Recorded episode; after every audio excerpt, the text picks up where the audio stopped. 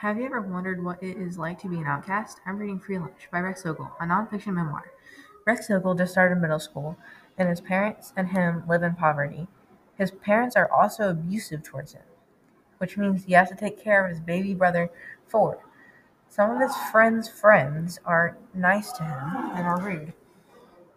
Because his parents are poor, he's on a free lunch program at school, and he is embarrassed because of it.